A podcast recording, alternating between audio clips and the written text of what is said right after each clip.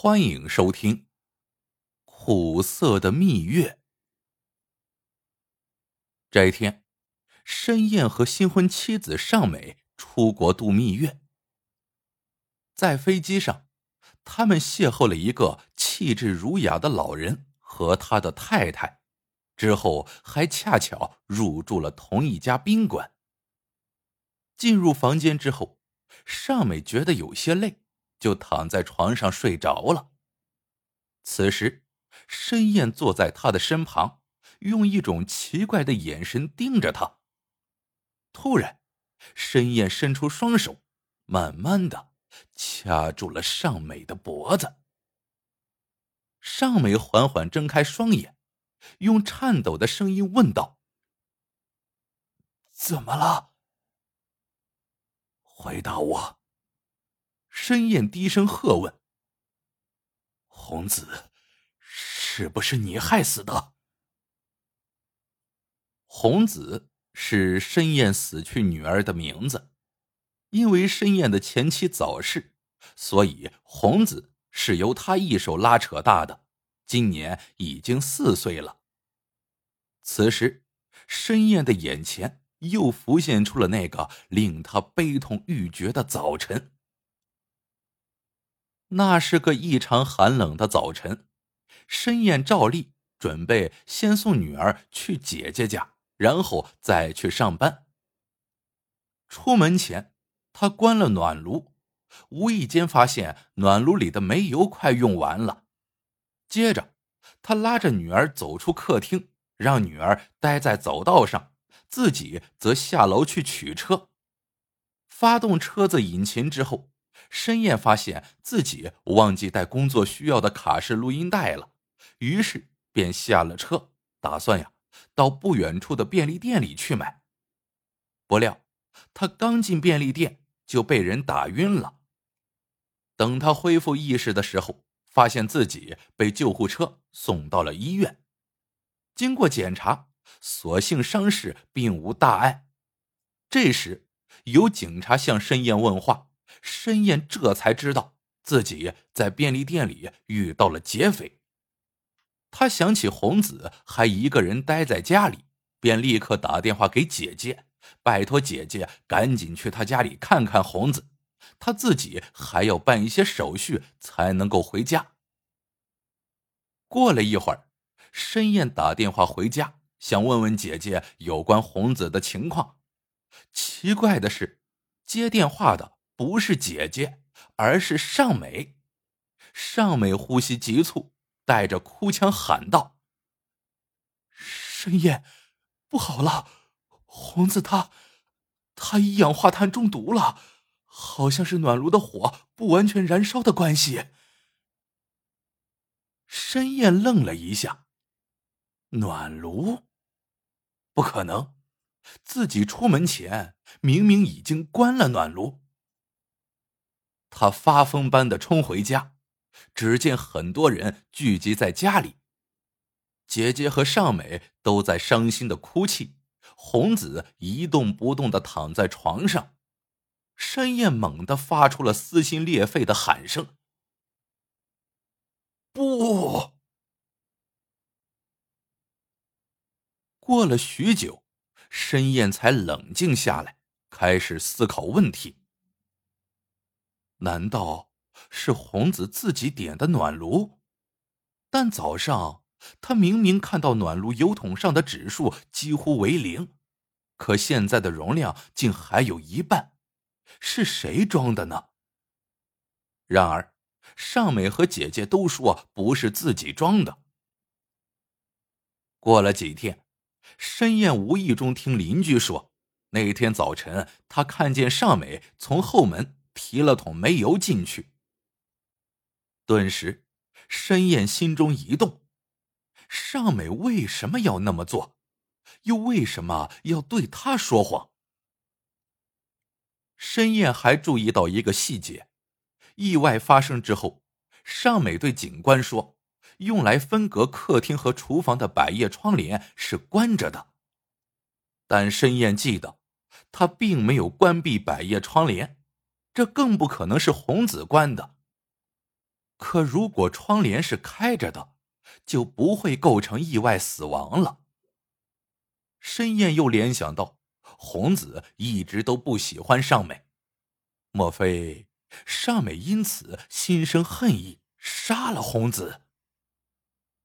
想到这里，申燕已经十分确信了，他不想交给警察处理，他想用自己的办法让真相大白。于是，他和尚美结了婚，再带着她出来度蜜月。回答我。申燕在手上加大了力度，逼问道：“是你杀了红子吗？”尚美却悲哀的看着他，沉默不语。申燕怒吼道：“为暖炉里加油的是你吧？”为什么要那么做？尚美还是一声不吭。申燕快要失去理智了。为什么不回答？你这样算是默认吗？尚美嘴角露出一丝苦笑，说道：“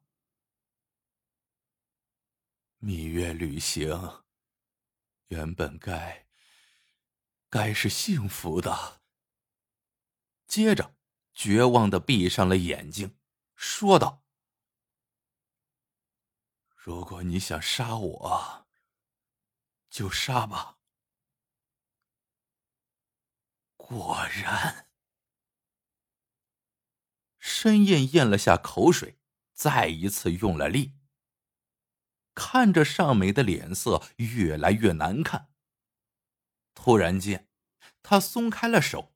跌在地上，大口大口的喘着气。毕竟杀人太恐怖了。等申燕醒来的时候，他发现尚美不见了。他没有出去找，而是一直呆呆的坐着。不知过了多久，忽然响起了敲门声。申燕开了门，站在门外的正是在飞机上遇到的那个老人。他手握酒瓶，微笑着说：“要来一点吗？”申燕没有拒绝，让老人进了屋。老人进屋之后，环顾了一下房间，问道：“咦，你太太呢？”申燕假装平静的说：“哦，他出去买东西了吧？”老人点点头，便和申燕喝起酒来。喝了一会儿，申燕突然问道：“我可以问件事吗？你是否曾想过要杀死杀死尊夫人？”老人似乎对这话一点也不惊讶，他淡淡的说：“有，毕竟我们。”相处已有五十年了。申燕惊讶的说：“看不出来，你们看起来感情很好。”老人微微一笑：“是吗？但不管是多么要好的夫妻，也会有危机的，也会有误会。”为对方着想所采取的行动，却不被对方理解，而造成误会。申燕摇摇头说：“如果只是单纯的误会，对方为何不辩解？”老人却意味深长的说道：“有时候，不辩解是为了对方好。”既然爱他，就应该信任他。说着，他站起来告辞，走到门口，又突然回过头来说道：“只想到对方的行为，往往无法解开误会，一定要好好的通盘考虑才是。”申燕反复咀嚼着老人的话。突然，他像是想到了什么，发疯般的跑到老人的房间前，猛敲房门。